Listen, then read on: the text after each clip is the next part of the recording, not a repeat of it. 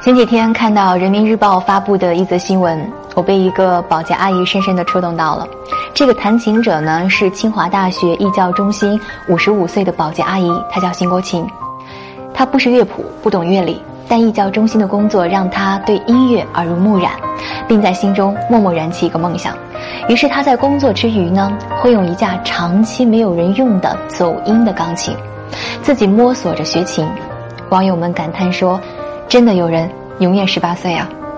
我们常感叹啊，青春易逝。但是青春是什么呢？青春不是某个年龄或者一个数字，而是一种状态。即使生活一地鸡毛，也不熄灭心中那团理想的火。许多人将自己梦想的破碎归咎于青春已逝，却不知道真正使梦想破碎的不是年龄，而是那未老先衰的灵魂。真正束缚你的，并不是岁月，而是你给自己设下的障碍。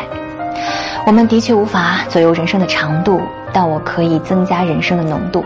同样的一生，有人可以活出百般姿态，有人却只是慢慢等待时间的宰割。所以，不要着急于时间的流逝，不要害怕梦想的易碎。我们有一生的时间去寻找诗和远方。